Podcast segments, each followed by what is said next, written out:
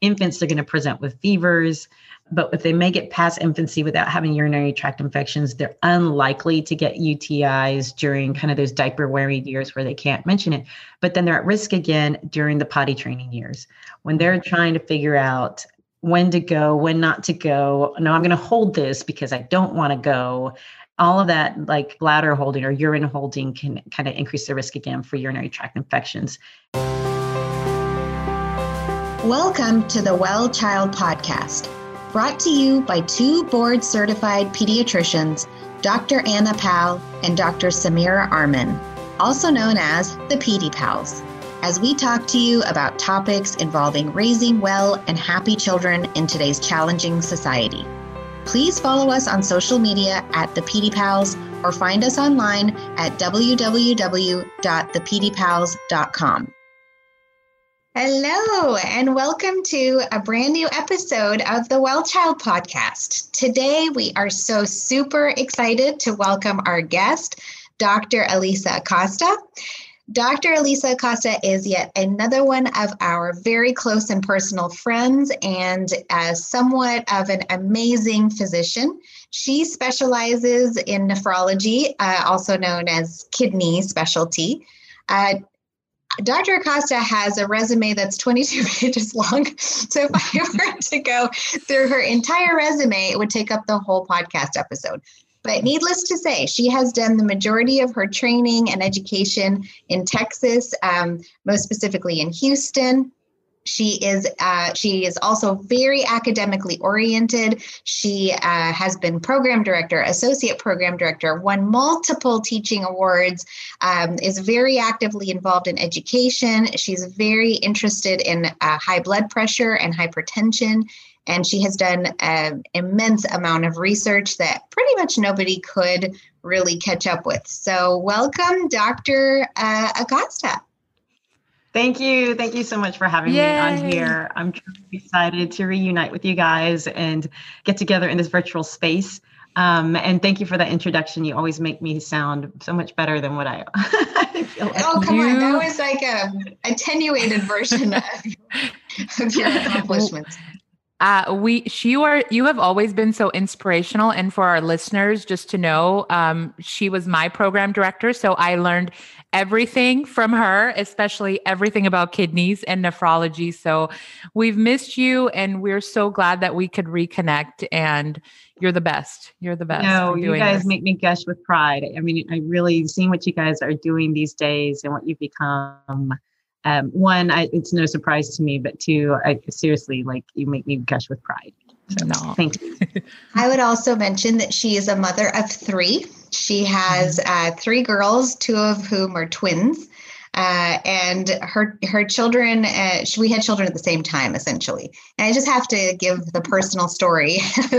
uh, we got pregnant with our first daughters at the same time, and I'll never forget. Um, what? How tall are you, Alisa? Five seven. Okay, she's she's five seven. I'm five two on a good day, and she had the cutest little belly bump and the whole nine months. And she would just prance around the pediatric hospital, like literally skipping. My five foot two habitus gained 50 pounds of weight. I was like a beached whale. And I would just look at her and be like, what the heck? And she always made it look so effortless. And then I joked that she sneezed and then her baby came out while I had like a very terrible 30 hour labor the first time. And then the second time we got pregnant around the same time, both within a month of each other, right?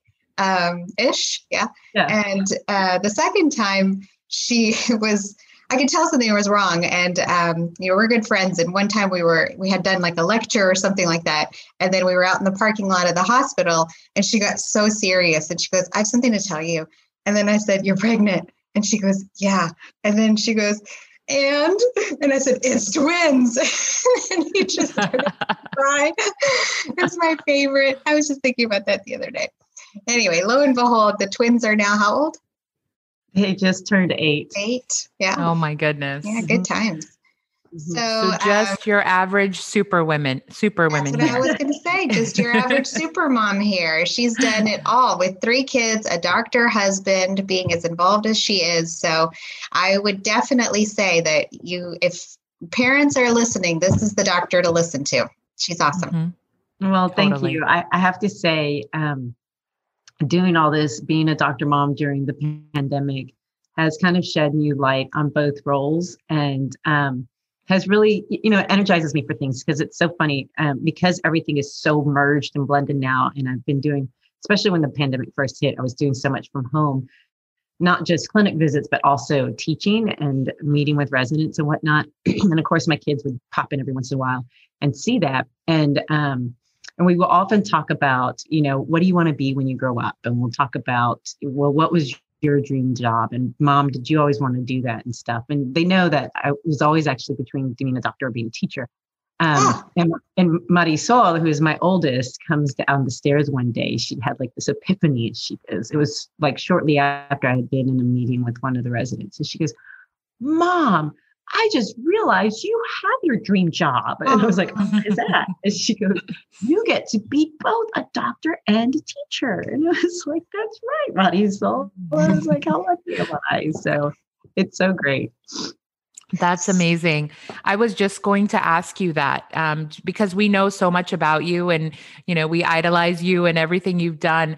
But tell our listeners, if you don't mind, kind of what brought you to pediatrics and nephrology, because the teaching thing makes total sense to me because you are like a natural teacher. And that was part of something that I also dealt with when I was younger, that I wanted to be a teacher, but I loved medicine. Um, so that makes total sense for you. But yeah, tell our listeners listeners a little bit about how you got here? Sure. So I always joke that my mother brainwashed us to be a doctor. We don't have any doctors in our family, but my mother always, I think she just saw it as a very noble profession. Mm-hmm. And so. Where's your mom uh, from? I'm sorry. Where's your mom from? Just curious. She's from Mexico. I mean, she was born in El Paso, but they're, yeah, they're Mexican. Mm-hmm. And so, so she, I mean, my brother and I both are doctors now. And we joke because it was like, ask us what we were going to be when we grew up, she would jump in and be like, "Be a doctor." They're going to be doctors, you know. Um, you know, obviously that kind of thoughts. And then as I got older, of course, made my own decision for that, and many different reasons why I like being a doctor. Um, because, but I just I joke about that, but at the same time, she was a teacher. Um, and I just loved learning and I loved everything about school. I loved school supplies um, that now, uh, you know, being a teacher was kind of what I wanted to do, but as well was something else I always thought of. And I think at some point, I want to say even in high school, somebody pointed out to me that being a doctor, you can also get to be a teacher in many different ways. And so that like, you know, drew me to the field even more. But I always learned, uh, loved learning about the body and learning how things work and learning like, well, how does, you know, this connect to that and how does that make work? And so when I got to high school and started getting to do anatomy and physiology and all that, it just really energized me and, and made me interested in it. But my other um, passion and love is actually math. I love mathematics. I love problem solving. I love doing puzzles. I love um, putting pieces together and seeing that they how they fit and they work and you know trial and error and okay that didn't work but this does and so um, I, I, sometimes also think that maybe I should have been an engineer. I definitely think I should have mm, majored in engineering in college, although I majored in math.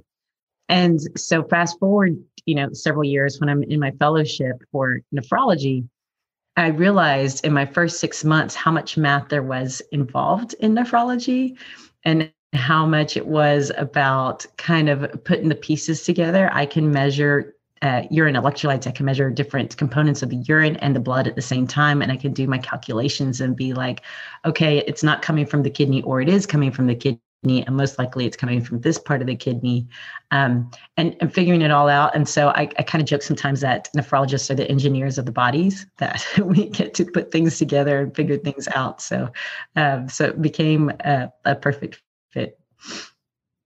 I would say that everything that Anna and I know about kidneys, we've learned from you. Mm-hmm. And I actually, usually, pediatric nephrology is a, it's a, it's a tough it's a tough field. And so usually when residents and all that are doing their board exams, that's a part where they score really low on. But we typically our program always did so well because of you. And you just have a really nice way of breaking things down and making it super simple and even though it's not. but um, I still, I mean, I, I can still hear your voice in my head. I remember the shorts. Yes, yeah, and I think a lot of people, a lot of people in medicine don't realize how much math and calculations are involved um, in nephrology until you're actually there, um, because it seems like you know it's the plumbing of our body. you know, it seems like it would be um, straightforward to a person that's not in medicine, but it is really, really um, involved with calculations and mathematics, and and I I don't think I can do it definitely as well as you do. So that's really really amazing. Yeah, we'll just stick to our strep throat for now.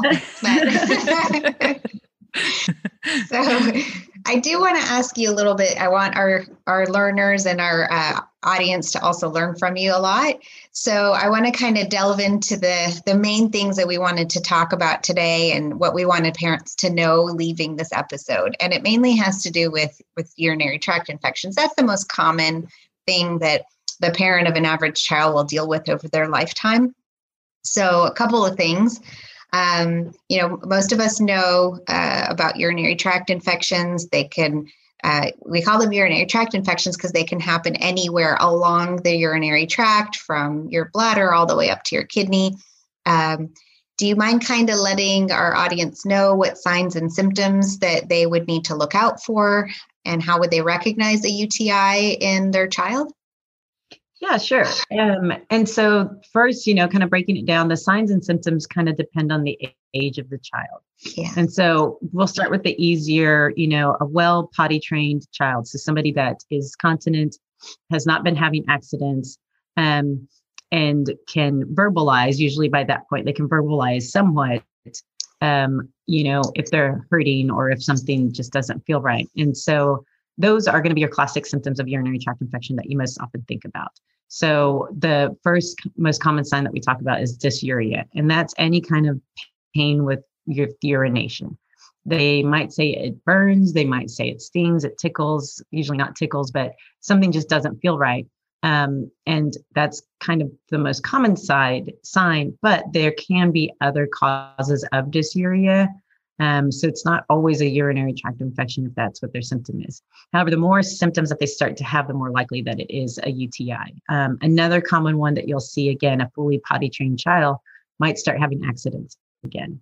Um, and that's a very common one that parents initially might say, What's going on? Maybe they got caught up and busy playing their video games or whatever it was with their activity and they had an accident. But if it happens again more than once, or if they are also complaining of dysuria at that time, then definitely I would think about a urinary tract infection. Um, another common one is urinary frequency. So they'll be running to the bathroom a lot and going, but not a whole lot of pee comes out when they go to sit down. Um, and that can also go again the all signs of bladder irritation so these are more utis that are really just kind of a cystitis or a bladder infection um, so there's dysuria, there's incontinence, there's urinary frequency. And then there's also everybody talks about urinary hesitancy, or you may have heard of that, about that before. And that's when they go to the bathroom and they try to pee, but they can't pee. Um, and oh, again, so miserable. it's all okay. bladder irritation um, that's just not letting it function the right way. Um, and those are the common symptoms of, again, a bladder infection or a cystitis that if your child has all of those, especially, you'll probably want to get them checked out sooner than later. Um, because what you're trying to avoid or what we don't want to see is a fever. So, again, in a fully potty trained child that hopefully can present with these signs, um, you'd be able to catch it sooner and you wouldn't get to the point of a fever. When a fever occurs, then we always get concerned that now the infection has traveled up to the kidneys and is involving now a kidney infection or what's commonly known, or known as pyelonephritis. Um, but that's when there's fever that we're really worried that there's a more serious infection and you want to get immediate attention. Now, in children who are younger and either can't vocalize it, aren't fully potty trained, then it's going to be really hard to um, detect that they're urinary tract infections early. But in infants, um, so if they've made, if your child has made it through infancy without having a urinary tract infection, it's going to be very unlikely that they have one during kind of those um, eh, toddler years when they're maybe not potty trained and maybe not fully verbalized. Um, but in infants, um, the way that they will commonly present with the urinary tract infection is with fever. Um, and so, any infant that has a fever, unless there can be a good, reliable source found for the fever, they really, at the at the very least, should have a urinalysis checked.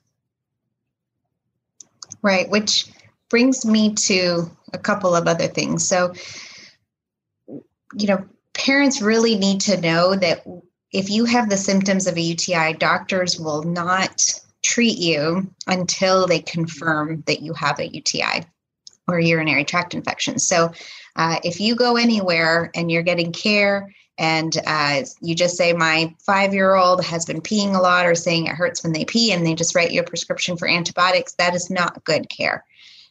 You have to have a urine sample that's going to confirm whether or not you have the infection or not, because there's a lot of things that can mimic UTIs, and we have to be very careful about overuse of antibiotics. So, when you get a urine sample, we, we do two slash three tests on them. The first is a urine analysis or a UA, as you just pointed out. Uh, sometimes we could do one in the clinic where we kind of do a, a, little dip test, and that gives us a, a quick idea of if there's pus or bacteria or sugar or blood in the urine.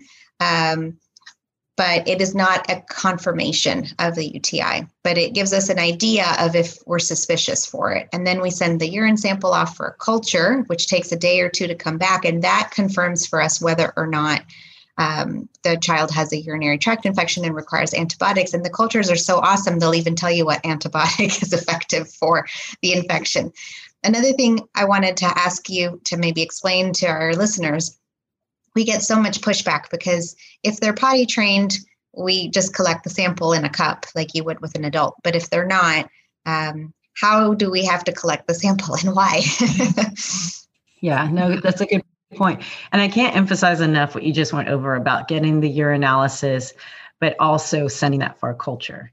Because um, so many times the the message will be that the urinalysis, oh, you know, in the office at the time of the the submitting of the sample, oh, it was positive for an infection, so they started antibiotics. But that's impossible, honestly, exactly. for that analysis to be positive for an infection. It can be suggestive of an infection, it can be mm-hmm. consistent with an infection. Mm-hmm. And certainly, antibiotics can be started to start treating what seems to be an infection. But the, the confirmatory test, the test that really should be done as a urine culture to confirm that this truly was a urinary tract infection what the organism was that caused the urinary tract infection, and then, like you said, the antibiotics that are best to treat it. And that's all very important information to have. Um, to know for sure, because if these symptoms continue to happen and there's never been a positive uh, culture to confirm that, then there's really a question of well, then the, were they really UTIs or was it something else that was going on? Um, and yes, it's important to get the urinalysis. Um, and in those children who are potty trained, we will do everything possible to collect that urine the, the normal way with them just sitting on the toilet and waiting. But if the child is too young to void um, on on command or to just void in a cup, then when we're concerned about a urinary tract infection, really is honestly the best method to collect it is through a catheterized sample. Um, and that's a bladder catheterization. So it is uncomfortable for the child, and the child will scream and cry, but usually they're screaming and crying because they're being held down and you're invading their personal space more so than the actual catheter procedure, which of course is uncomfortable, but it's not as painful as the child might be um, exhibiting in their um, in their behavior. But it's so important because there's so much kind of normal flora and other contaminants that live on our skin that's just normal. But those contaminants can lead to false positives or they can actually uh, alter the results of a urinalysis. And again, if those grow with just normal contaminants, we're going to be stuck again, not knowing if this truly was a urinary tract infection or something else. Yeah, what What you just said is so important. And it's something that we deal with on a daily basis, you know, in the outpatient world. Because a lot of times, I don't know if you've heard this, but a lot of parents will be like, you know, I had some burning when uh, peeing and I went to my doctor and they gave me antibiotics. And we really have to try to explain to parents that it works completely different for children. You know, their immune systems are still growing, um, they can develop resistance to these antibiotics very quickly. And as Dr. Acosta will tell you and all of us that have worked in the hospital sometimes we've had to deal with really difficult um, to treat uti sometimes right? And um, i think that's the the biggest thing that you ladies hit on was that if we overuse them then sometimes they won't work in the future when we really need them. Um, i also wanted to just uh, mention here that um, sometimes we'll uh, get um, uh, sometimes your doctor might get a bag specimen which is you know uh, if, if you have a toddler and we just attach a bag to collect the urine if we're not able to get a catheter. The reason that bag specimen is, is not so accurate is because we have bacteria from our skin um, that can sometimes contaminate it, like you like you touched upon. And then we don't know if that's coming from the actual urinary tract or from the skin. And so that's why I think what you said about the catheter being the most accurate is so important. Um, and, and, so I just wanted to mention that. But yeah. in in your experience, um, uh, you mentioned earlier about younger children, you know, if they haven't gotten it in their infancy or when they were younger, most likely they won't get it uh, as much when they're a toddler. But um, what types of conditions uh, cause children to get UTIs more when they're infants uh, or, you know, two, three, four months old? That's a great question because infants typically aren't going to be at risk for getting urinary tract infections because they just pee whenever they have to pee. Um, there's no holding of the urine. There's no, you know, not drinking enough fluids or anything. It just flows, and so that decreases the risk. So infants that do get urinary tract infections are more likely to have had some kind of congenital abnormality that predisposes them and puts them at risk for having a urinary tract infection. And the most common of that is called, get ready, vesicoureteral reflux. Um, or just which, reflux. or just which kidney reflux. exactly. We'll just say you might see it abbreviated as VUR. Um, or yeah, we'll oftentimes say urinary reflux or kidney reflux because um, of course there's also GI reflux that's pretty common in babies as well. But when we talk about kidney reflux or urinary reflux, that can predispose them to urinary tract infections, and those again will present with fever. And so, what that what is reflux is that um, urine is supposed to flow one direction from the kidneys down the tubes that connect the, the kidneys to the bladders, which is called the ureters, and then from the bladder out the body through the urethra. Um, and so, reflux occurs. That's where that u- vesicoureteral comes from is because that's the connection between the bladder and the ureter or the tube that drains the kidney. And if there is a um, just kind of a, an abnormality there where it allows the urine to reflux back up to the kidneys, that then can put the child at risk for having urinary tract infections. Any pretty really anybody, it will put any person at risk, infant, child, adult but it's a common congenital ab- anomaly that can happen with infants. And unless they've actually had um, hydronephrosis or a dilatation in their kidney collecting system that was detected during pregnancy when mom was pregnant with the infant, then you, we won't know that the baby has that until they present with the urinary tract infection. Right. And I think that's a really important point that um, you will find out if that you know i think parents would know like how, would say how would i know if my child has urinary or kidney reflux? Um, you would know because your baby's getting a lot of urinary tract infections. And so one thing to mention is that when babies have fever without a source so when doctors see a baby and a baby has a fever cough and congestion they're like, hey, guess what? They have a upper respiratory infection or a cold or an ear infection, something like that. But if a baby comes to a clinic and they only have a fever, uh, gentle reminder, a fever is 100.4 or more, uh, and we can't figure out where the fever is coming from, then oftentimes we'll think about is it coming from their bladder because they can't tell us it hurts to pee or it's burning or they can't give you the signs. It's hard to know if they're peeing more or less than usual. So uh, we'll have to go looking to see. And I really want to emphasize this one point. Doctors don't like to torture your children because so many times when we say that we have to do a catheter specimen, we get so much pushback and we don't like it. It's not it is not our favorite thing to do at all. And I, what I always tell people is they will forget, they won't remember this. It's not going to traumatize them for life. I've I had a catheter placed when I was pregnant, and uh, so I know what I'm doing to someone when I'm doing it, right? And uh, or when I was, you know, not pregnant but delivering my baby. Um, and as you said, it's it's not painful it's uncomfortable for a really quick second and then it's over. Mm-hmm. and the the quicker you get it over with like if parents could just be helpful and just hold down the baby real quick so we could just do it and it's like in and out and we're done and then you can hold them. It's just like getting a shot early and then you can hold them and comfort them and all that good stuff. But the more we drag it out the worse it is.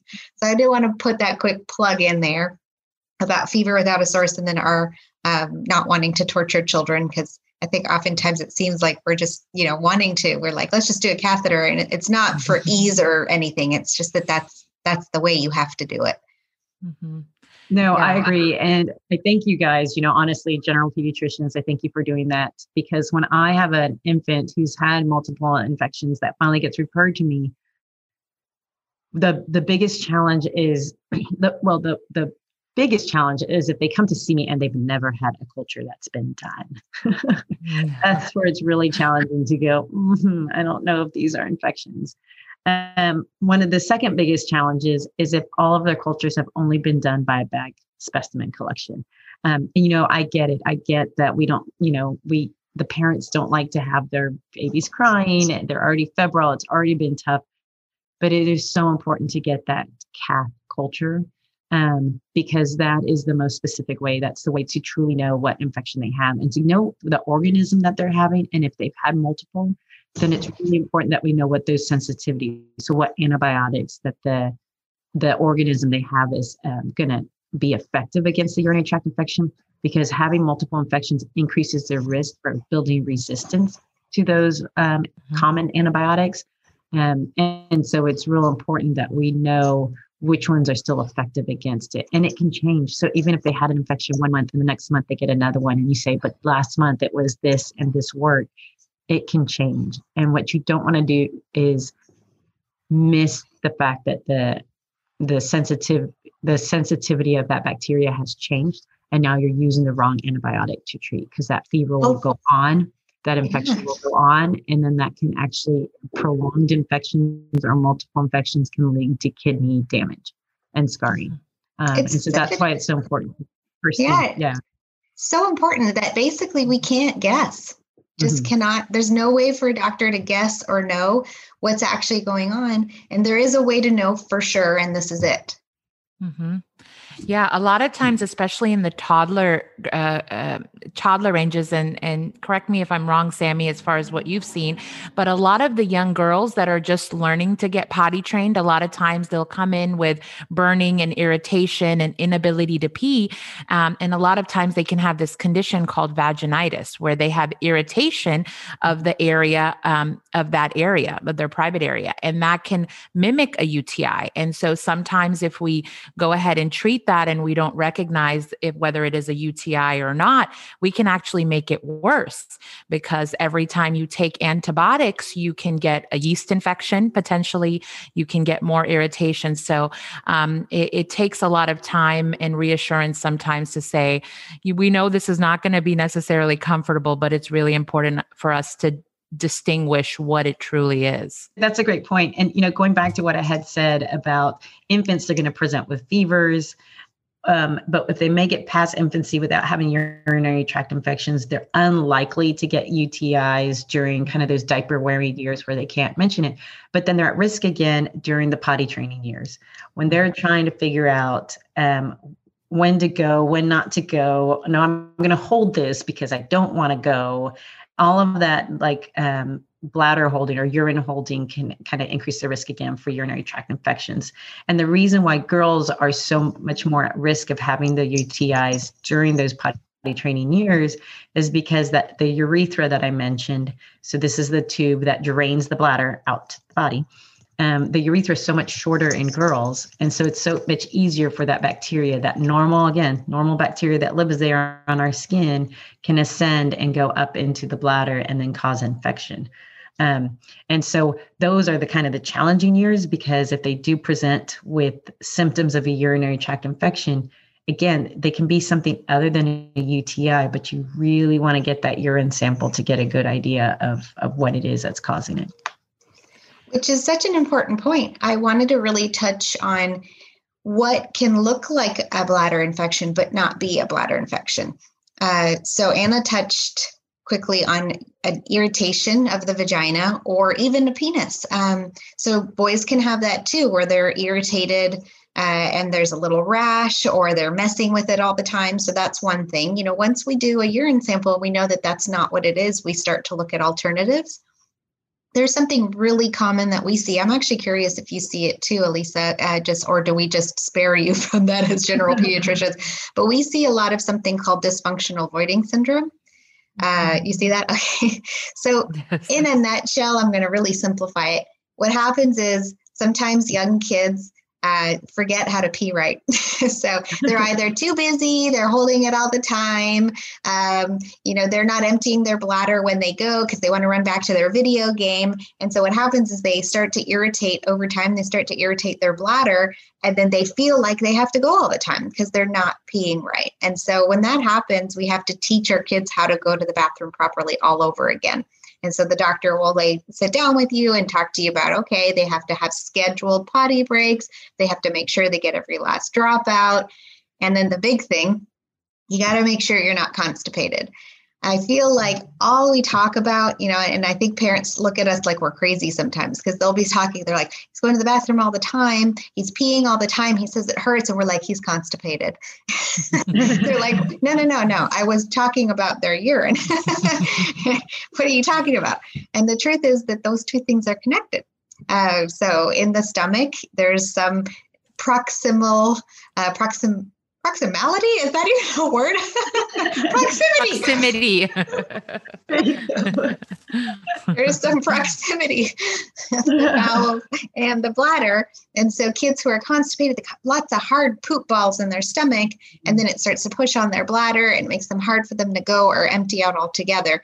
And then they act like they have a uti when they don't in fact have a uti I don't know if you guys agree with me or what you think about the whole constipation thing in, in respect to all that. Absolutely. No, you you hit the nail on the head right there. Um, is that you know except we'll, for the proximality part. um, I will see children with dysfunction voiding as well. Um, oh, you do? Okay. A lot.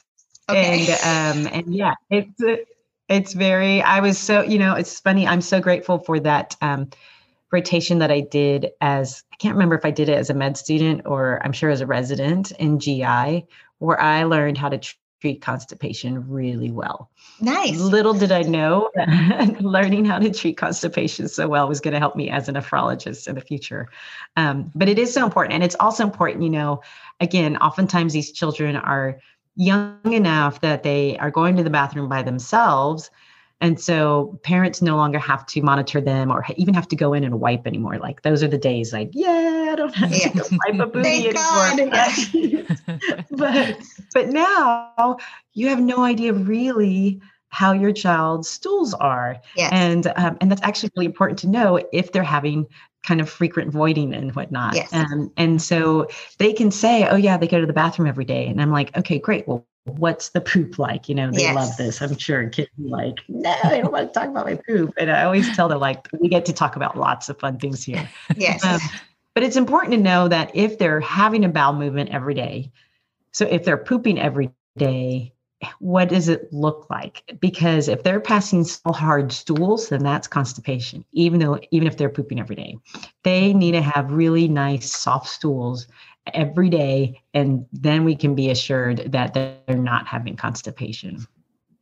Yeah you know we act oh sorry I was just going to say, um, do a shameless plug here because we just did a whole episode on constipation because we did a whole podcast on it. And it's so, so important because it affects so many things. And a lot of the symptoms, uh, I don't know if we mentioned this earlier, but a lot of kids with UTIs might present with back pain or lower abdominal pain or they have to go frequently, like you mentioned, when they're trying to go to the bathroom, which can be the same signs and symptoms of constipation. You know, they're trying to void and stool at the same time, and they're having a hard time because, like Sammy mentioned, the proximity of the of the bowel and the bladder um, makes the um, pushes on their bladder, you know. And so when you have stool that's pushing on the bladder, you can see why kids have to go to the bathroom and then they feel like they can't go, and then they have to run back and then they try again. So it's so hard for parents to distinguish: is this coming from a UTI or constipation? And like you guys both mentioned, a lot of times it's that constipation that's causing causing the problem. So and I want to mention right. one one other big thing that I really want parents to think about. Like I'm going to pause and really emphasize this point here. Are they finishing? are they finishing peeing and are they finishing pooping? Because mm-hmm. those two things will catch up with a child eventually. So they might be going every day, like Dr. Acosta said. They might be pooping every day. And sometimes it comes out as hard stools, or sometimes it even comes out soft enough, but they're rushed and they haven't finished that will mm-hmm. catch up with you someday. Their appetite will go down, their stomach will get distended, they start to act like their stomach hurts all the time. That's that's a type of constipation. And same thing with peeing. If they go pee and they don't finish, they don't really wait, especially boys. Boys have to take a long time to pee. I don't know if anyone's ever watched a grown man pee. if you're married, you're like, whoa, they're all Austin Powers. that. They just go and, and then a couple of drops and a couple more drops. And that's just not how women go, but they have to do that. They it takes a big effort to get their bladder to fully empty out. And if little boys are not taught this skill, it will catch up with them. And that's what we call dysfunctional voiding. I'm curious mm-hmm. if you could tell our listeners though about how frequent uh, UTIs are in boys and if circumcision makes a difference. Oh, that, that's a great question. Um, so UTIs in again, we're past infancy. They're in the potty training years, um, and they are fully potty trained and um, incontinent. Um, urinary tract infections in boys is extremely rare, though it can still happen. Um, it's rare, but it can happen, and those are the times when honestly um, again, even in a, a, fully potty trained boy, I'll give them one pass for having a urinary tract infection. But if they have a second one, then for sure they get kind of a further workup with that. Um, in the potty training years, like I talked about with the girls, where they are more at risk for getting the UTIs because again, they're trying to learn how to make their they're basically dysfunctional voiders throughout the potty training years because they're trying to learn how to get their bladder to relax when they're supposed to pee, to hold on to it when they're not supposed to pee, or if they're just going to be a defiant two-year-old and hold on to it anyway. Um, but even then, so because boys, their urethra, so again, the tube that drains the bladder, goes through a much longer tract and goes through the penis, that risk of urine um, bacteria ascending up to the bladder is um, much lower. And so that's why they're at a much lower risk of having a urinary tract infection. So the the recommendation for boys is actually note that circumcision is not required to prevent urinary tract infections. It is our um, our academy's recommendation that you don't um, need to have a urinary tract infection. I mean, excuse me, you don't need to have a circumcision mm-hmm. to prevent urinary tract infections in boys. Rarely, rarely, rarely. And this is the point where usually when this recommendation comes, it actually comes from a urologist. So rarely, if there is a boy who is having more frequent urinary tract infections and we've done the full workup and can't find that they have urinary reflux or other cause for having infections, then they will say a circumcision may be of benefit for them and they will recommend a circumcision to prevent urinary tract infections rarely and honestly when it gets to that point when a recommendation i usually let that come from the urologist because if i've seen them first and i've done all of my workup i'll send them to urology to see you know what their opinion is and what other kind of um, evaluations because they do have a couple more tools than i do that they can evaluate for dysfunctional voiding and urinary tract infections Yeah, we we talked a little bit about the signs and symptoms and how we treat and how we collect the specimen, but a lot of parents that struggle with their kids having UTIs, um, you know, regardless of the cause, whether it's reflux, whether it's constipation, or or other reasons, um, the most common question I get is, how do we prevent this? How do we, um, uh, what what do we do to avoid uh, needing so many antibiotics or having UTIs? What are your top tips on on on what you tell parents on how to prevent UTIs? That's a great question. Um, and so, if they are getting urinary tract infections, and again, all of the um, kind of congenital or structural anomalies have been ruled out, uh, then it's most likely dysfunctional voiding. Mm-hmm. So, I really, really stress and emphasize all the things that we talked about already. So, a time voiding schedule. Um, my, I've seen my urology colleagues put their patients on a every one hour void. Like they Real have quick, to can you tell hour. everyone what the difference is between a nephrologist and a urologist? They might not know. Oh, okay. So I always say nephrologists are more the medical doctors of the kidneys, and the urologists are more the plumbers. the body. so, but, but, the urologists are the surgeons, and so they really do um, kind of uh, assess and evaluate the anatomy and the structure more and the function of how the bladder works. I also do say that they're more of the bladder specialist than a, a nephrologist because they will kind of look more at the, at the, plumbing of the of the urinary tract system, um, and they're the surgeons. And so, if anything ever had to be surgically corrected or any procedure would be was indicated, the urologist is the one that would do that. A nephrologist, we are there, and especially in the setting of urinary tract infections. Of course, we we kind of overlap and both manage both, but we're really here when I see my role in addition to trying to manage the urinary tract infections is trying to make sure that um, and assess if there's been any effect on the kidney itself in regards to kidney damage. Is there any scarring there? Any effect on the function? And any resultant problem if there has been any damage or effect on the function. Um, so we do work very closely together, and it's so great to have uh, you know urology colleagues that again, when I get to the point of I feel I've done everything I can for these recurrent urinary tract infections, then that's when I will say, let's get an opinion from the urologist. Um, and the same with going back to dysfunctional voiding, the same with the patients that I see for dysfunctional voiding. When I feel like I've done everything I think I can to address the dysfunctional voiding, that's when I say, why don't you see my urology colleagues? Um, because they actually um, some several times will have the ability to really put to put sensors on the perineum or on the uh, area of the body where your pee comes out. There's muscles all over the place, and they can put little sensors there and watch a child pee and see what those muscles are doing when the child's peeing. Because you have normal bladder muscles that are supposed to do what they're supposed to do when you pee, which is relax at the bottom, let the pee come out and kind of contract otherwise to push the pee out. But then we have our external pelvic muscles that we also have to learn to control to relax when we pee. And if those, again, with dysfunctional voiding, if they're squeezing those muscles while they're trying to get the pee out, then they're working against each other and that again can lead to kind of dysuria and urinary frequency and everything.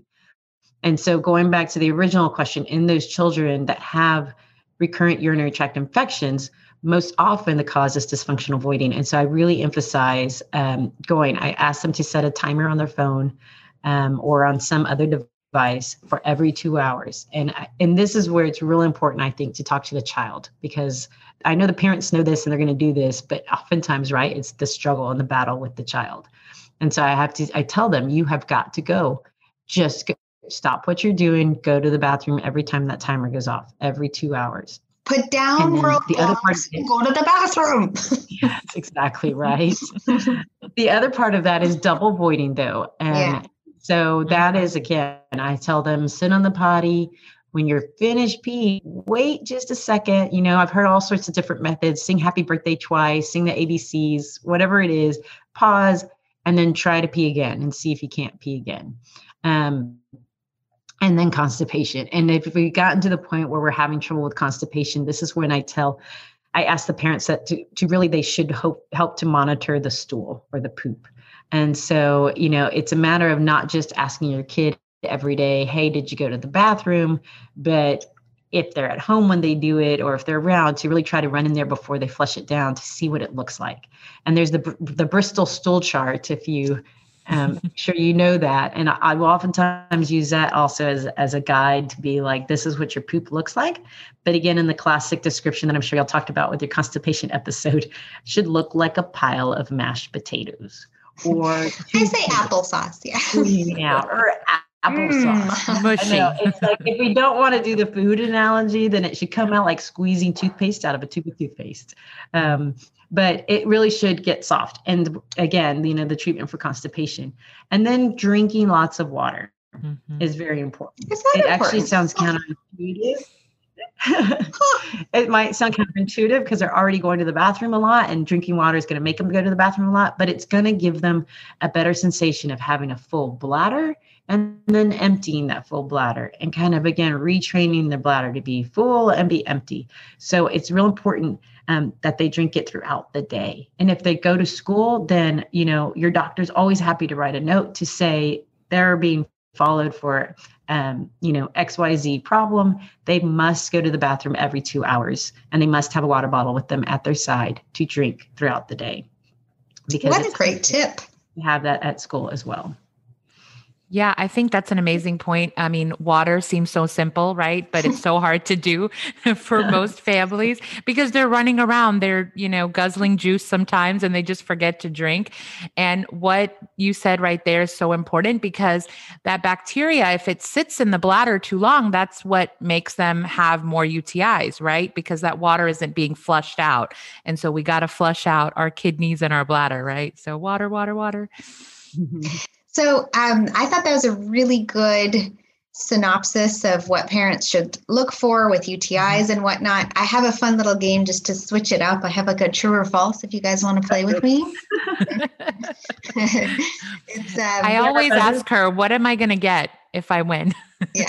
Yes. I, I, always say, my respect. so, okay. Bragging rights. Right, exactly.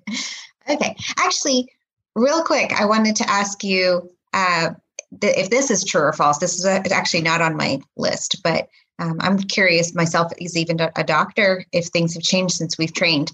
Bubble baths, uh, can they lead to UTIs, uh?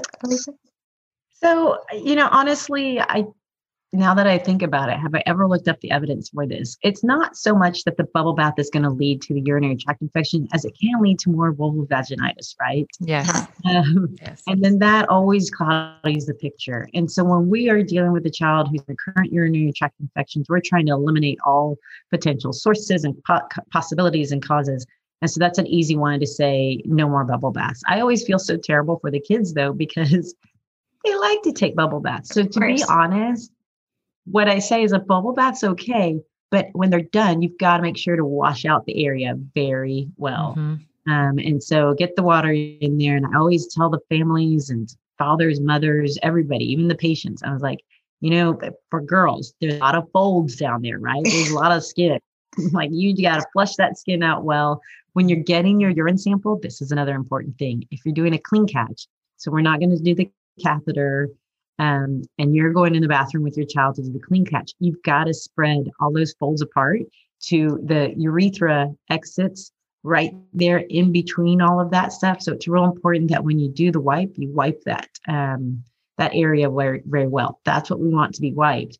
And ideally, again, this is in a perfect world, your uh, your vulva, the vulva would be spread, or all those little skin folds would be spread apart while the child pees and would initially pee in the toilet, then pee in the cup, then pee in the toilet. That's the mid catch or the midstream urinary catch. But but to be honest, half the time we're just happy to get a urine sample Anything. from the kids. And so I don't even go through all that in the younger kids. But I do try to emphasize real important that you try to get between those folds and clean really well if you remember when changing their diapers and stuff. Mm-hmm. i also um, recommend that they if they are frequent bubble bath takers um, be careful what the bubbles are. Uh, just make sure that it's like a no bath bombs no nothing with too many chemicals and whatnot but also mm-hmm. uh, try to have them pee as soon as they're done. Because if any water trailed up their urethra in that bubble bath then you kind of flush it out if you pee right after yeah, do you see that, Anna? Yeah, totally. Especially for when we think it's vaginitis. Um, I usually talk to them about wearing, you know, looser cotton underwear. Um, a lot of times kids will go to the pool and then not wipe. And so sometimes the pool water irritates that area, in addition to the bubble baths, like you mentioned. And then teaching girls how to wipe as well, you know, after they go to the bathroom, um, wiping from front to back. Uh, a lot of times they pull in bacteria from, um, you know, if they go the other way and uh, could potentially cause that as well. So. All and right. So back to the pool, I was just going to say really quickly, going back to swimming and you know running around in wet bathing suit, running around that wet bathing suit, especially when it's hot outside. Yes. Again, kind of opens up the opportunity for having the the yeast infections essentially that can occur yes. down there even in the in the younger children. Yeah absolutely definitely. yes you do not have to be a grown person to have a yeast infection in your vaginal area that's for sure. All right myth or fact number one you decide. Uh, to prevent a uti clean your vagina with soap and water. False. False. So just, not that one uh, so just to let our listeners know um, try not to actually get too vigorous with cleaning your vagina with soap and water. It doesn't help prevent utis and it can throw off the ph balance in your uh, mm-hmm. vagina and the ba- bacterial balances. So no douching and no aggressive washing of that area. And i have to make a point because i will say i know a grown woman who was pregnant and didn't realize that she peed from a different hole than the baby was going to come out. So we are oh. talking a lot about vaginas and a lot about vaginitis and whatnot, but it's only because the area that the pee comes out. So I've talked about the urethra. The opening for that urethra is very closely located to the vagina in the the female anatomy. Um, but they are different channels that happen. So even more reason why douching and trying to wash your vagina is not going to make any difference for your urinary tract infections. Just a matter of keeping that whole area clean. Again, the perineum is that whole area, just kind of keeping it clean. Great exactly. point. All right, myth or fact number two. If your urine is cloudy or has a strange odor, then you must have a UTI. Ooh. False. Yeah, false. false, not must, right? right. Uh, I love this one because I think this is a really big misconception that a lot of times parents think that if the urine looks cloudy or if the urine has a strong odor, then there there's got to be a UTI. Actually, a lot of times just has to do with hydration. So uh, the only way to know, as we've mentioned a million times, is to get a sample and run some tests on it. But it does not necessarily mean they have a UTI. Yeah, it does. It's a great point. It's probably hydration, and it may even be something they ate. You know, the classic thing that everybody knows about is asparagus. Yeah. Changes the, the the smell of your pee. Yeah. And so asparagus can do that, but so can other yeah. um, foods or medications or vitamins. Mm-hmm. Um, and you throw in a concentrated urine with that. So again, if you're not drinking enough water, you're not going to pee as much. And your kidneys, the smart organ that they are, are doing what they need to do. So they're trying to hold on to as much water as possible for the body and only letting out very little. So then those order, odors become even more concentrated and can look cloudy like that. So yeah, excellent point. Mm-hmm. I actually love what you said about vitamins. That's really true. And I don't think people think about that because there's a lot of vitamins being consumed nowadays. So I love that one. All right. Fact, truth or false? Uh, drinking cranberry juice can prevent or treat a UTI. So, false. So Not false treat. again. Yes, yeah. Yes, there, yes. there is no evidence that it does. I still tell people it's okay to do it uh, because we know that that cranberry juice have certain chemicals um, or, or compounds, I should say, that inhibit bacteria from sticking to walls. So we, we do know that, but we're, we don't have really the evidence that it can prevent or treat a UTI. We just haven't been able to capture that in a study. So, uh, like a really good study. Um, so, I think, you know, it's okay to try it, but don't expect any miracles. I don't know if you guys agree with yeah. me on that one. Yeah. Totally. Certainly, it's not useful for treatment of a urinary tract infection. Um, and I, I kind of feel the same as you. It's most likely not going to be harmful if they want to drink it to try to prevent urinary tract infections, except that it depends on the cranberry juice that they drink and you got to watch out for the sugar content because you don't want them again i'm pushing fluids right so it's an yes. additional fluid that would be great but i don't want if a child's already overweight or obese for them to drink a bunch of sugar now to try to prevent urinary tract infections because that actually might be more harmful for them. But in general a glass a day is probably not going to hurt. We actually in my household make a homemade cranberry juice recipe so i'm going to share that recipe on the day that we air your podcast. Awesome. Yeah. Yeah because real cranberry juice is very sour and most of the most of the ones we get at the store are so sugary so you have to be very careful uh, for them to just be guzzling down juice right so that was it on the true and falses oh, yeah i loved it good job Those were great pearls. But before, I mean, we could talk to you for days and days and days, and we always learn so much every time we talk to you. But um, before we, you know, end our episode, which I'm so sad about, any last minute pearls or a few things that you want parents to know? Or, I mean, we covered a lot. We did cover a lot. And I think, you know, honestly, hit on my, my big things is really it's that dysfunctional voiding. I think, you know, this is a great forum because yeah. I do feel like it gives us a chance to the the things I feel like I say to individual patients all the time, um, and, you know, now can be um, at once kind of shared. But that I would say is the treatment that is very challenging because I mean we've all got busy lives, and your kids are just as happy as can be, whether they're you know, as I tell my children all the time, melting their brains, playing their video games on whatever device that they may find versus outside actually playing you know, outside, whether it's basket, you know, riding a bike or playing basketball or whatever. But to take that pause to go to the bathroom, it can be, you know, so challenging, but it's so important to have them do that. It's so important to have them drink their water throughout the day and to treat the constipation and to watch for that because that really will kind of help to kind of clear up all of these um, symptoms that they might have. Bottom line, don't hold it. Yes. Right. Yeah. exactly. Yeah. yeah. It's the reason why we all say that. right. Well, thank you so, so much for being a guest today. I hope you will come back and visit us sometime in the future. It was wonderful to catch up with you, and I know that our listeners learned a ton today. So thanks officially and very much sincerely. Well, thank you. It was truly my honor. I loved hanging out with you guys again. This was great. I'd be happy to come back again.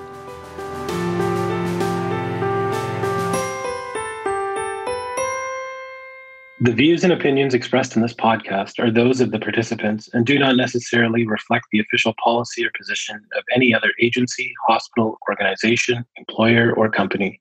Assumptions made in the analysis are not reflective of the position of any entity other than the participants. The participants are critically thinking human beings. Therefore, these views are always subject to change, revision, reconsideration, and recalculation at any time. This podcast collaboration makes no warranties or representations as to accuracy, completeness, correctness, suitability, or validity of any information, communication exchange, and the participants will not be liable for any errors, omissions, or delays in this information, or any losses, injuries, or damages arising from its broadcast, dissemination, or use. All information is provided on an as is basis. It is the communication recipient's responsibility to verify any facts.